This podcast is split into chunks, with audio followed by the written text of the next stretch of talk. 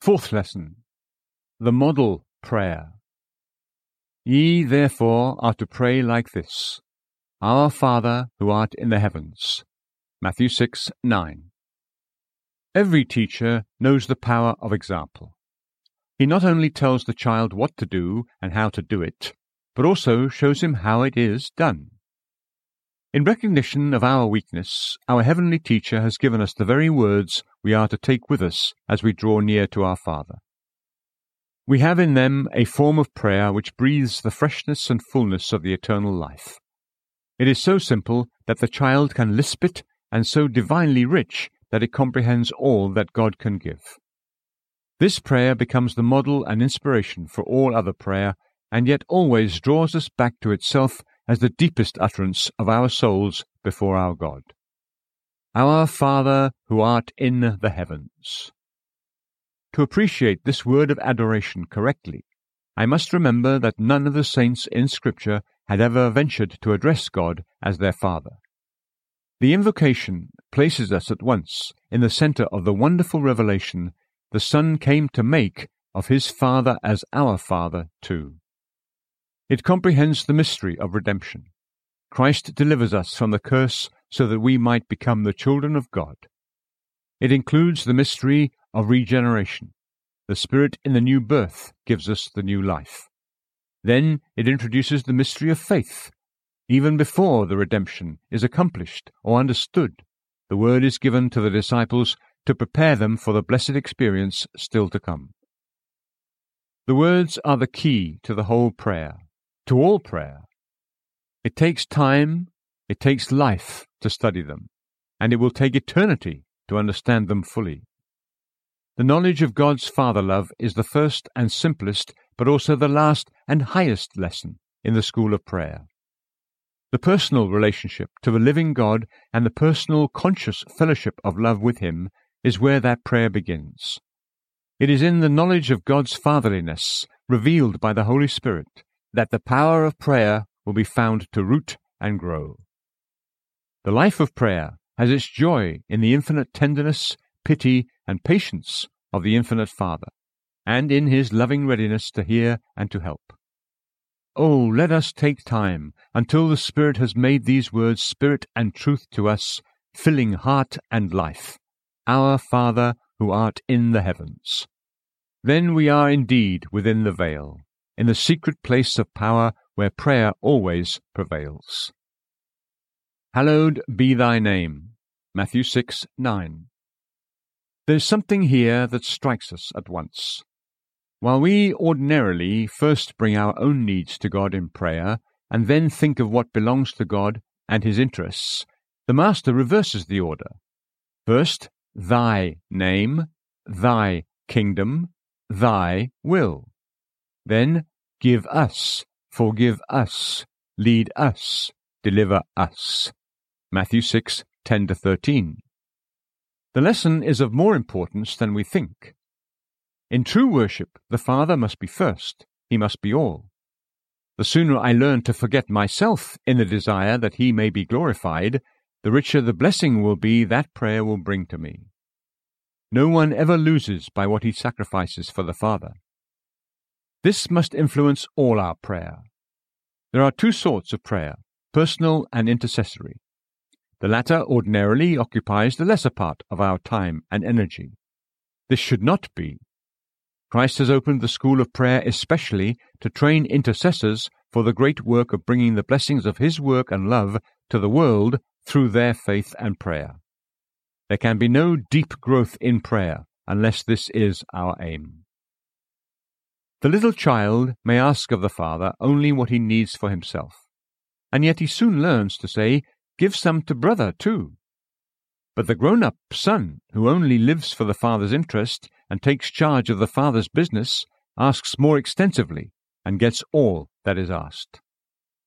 Jesus would train us to the blessed life of consecration and service, in which our interests are all subordinate to the name and the kingdom and the will of the Father.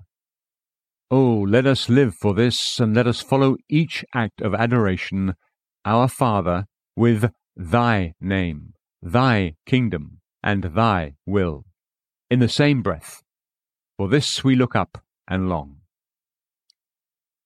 Hallowed be thy name. What name? This new name of Father.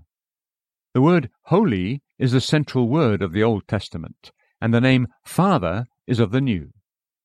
In this name of love, all the holiness and glory of God are now to be revealed. And how is the name to be hallowed? By God Himself. I will sanctify my great name, which ye have profaned. Ezekiel 36, 23. Our prayer must be that God would reveal the holiness, the divine power, and the hidden glory of the name of Father in us, in all God's children, and in the presence of the world. The Spirit of the Father is the Holy Spirit. It is only when we yield ourselves to be led by Him that the name will be hallowed in our prayers and our lives. Let us learn the prayer, Our Father, hallowed be thy name. Thy kingdom come. Matthew 6:10. The Father is king and has a kingdom. The son and heir of a king has no higher ambition than the glory of his father's kingdom. In time of war or danger, this becomes his passion. He can think of nothing else. The children of the Father are here in the enemy's territory, where the kingdom which is in heaven is not yet fully manifested. What is more natural than when they learn to hallow the name of the Father, they should long and cry with deep enthusiasm, Thy kingdom come. The coming of the kingdom is the one great event on which the revelation of the Father's glory, the blessedness of his children, and the salvation of the world depends. The coming of the kingdom also waits on our prayers. Shall we not join in the deep longing cry of the redeemed, Thy kingdom come? Let us learn it in the school of Jesus. Thy will be done in earth as it is in heaven. Matthew 6:10. This petition is too frequently applied alone to the suffering of the will of God. In heaven, God's will is done, and the Master teaches the child to ask that the will may be done on earth, just as in heaven, in the spirit of adoring submission and ready obedience. Because the will of God is the glory of heaven, the doing of it is the blessedness of heaven. As the will is done, the kingdom of heaven comes into the heart. And wherever faith has accepted the Father's love, obedience accepts the Father's will. The surrender to and the prayer for a life of heaven like obedience is the spirit of childlike prayer. Give us this day our daily bread. Matthew 6:11. When the child has first yielded himself to the Father in the care of his name, his kingdom, and his will, he has full liberty to ask for his daily bread. A master cares for the food of his servant, a general for his soldiers, and a father for his child. Won't the Father in heaven care for the child who has, in prayer, given himself up to his interests? We may indeed, in full confidence, say, Father, I live for your honor and your work. I know you care for me. Consecration to God and His will gives wonderful liberty in prayer for temporal things. The whole earthly life is given to the Father's loving care. And set us free from our debts as we set free our debtors. Matthew 6:12. As bread is the first need of the body, so forgiveness, freedom, is for the soul, and the provision for the one is as sure as for the other. We are children, but sinners too. We owe our right of access to the Father's presence to the precious blood and the forgiveness it has won for us. Let us beware of the prayer for forgiveness that becomes a formality. Only what is sincerely confessed is forgiven. In faith, let us accept the forgiveness as promised, as a spiritual reality an actual transaction between God and us. It is the entrance into all the Father's love and all the privileges of children. Such forgiveness, as a living experience, is impossible without a forgiving spirit to others. As forgiven expresses the heavenward relationship of God's child, so forgiving expresses the earthward. In each prayer to the Father, I must be able to say that I know of no one whom I do not heartily love. And lead us not into temptation, but deliver us from evil. Matthew 6:13. Our daily bread, the pardon of our sins, and then our being kept from all sin and the power of the evil one.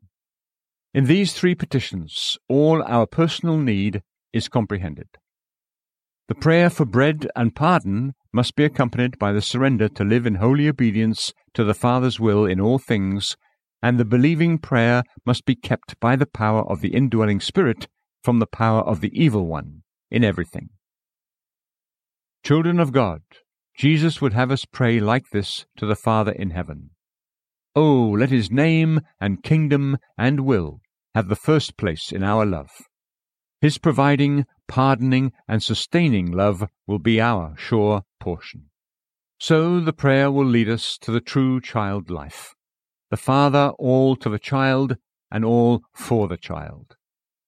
We shall understand how Father and child, the thine and the our, are all one, and how the heart that begins its prayer with the God devoted thine will have the power in faith to speak out for the our also.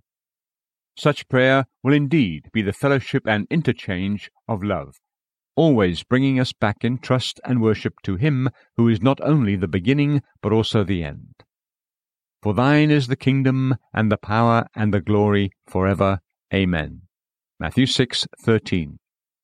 Son of the Father, teach us to pray, Our Father. O you who are the only begotten Son, teach us, we ask you, to pray, our Father. We thank you, Lord, for these living, blessed words that you have given us.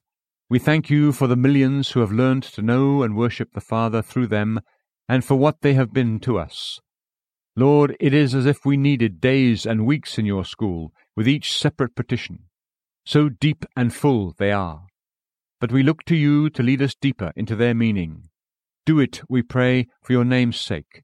Your name is Son of the Father. Lord, you once said, No one has known the Son but the Father, neither has anyone known the Father except the Son, and he unto whom the Son will reveal him. Matthew 11:27. And again, I have manifested unto them thy name, and will manifest it still, that the love with which thou hast loved me may be in them. John 17:26. Lord Jesus, reveal to us the Father. Let his name his infinite Father love, the love with which he loved you according to your prayer, be in us. Then we will say correctly, Our Father. Then we shall comprehend your teaching, and the first spontaneous breathing of our heart will be, Our Father, thy name, thy kingdom, thy will.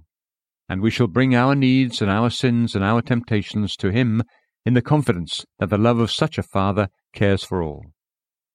Blessed Lord, we are your scholars, and we trust you. Do teach us to pray, Our Father. Amen.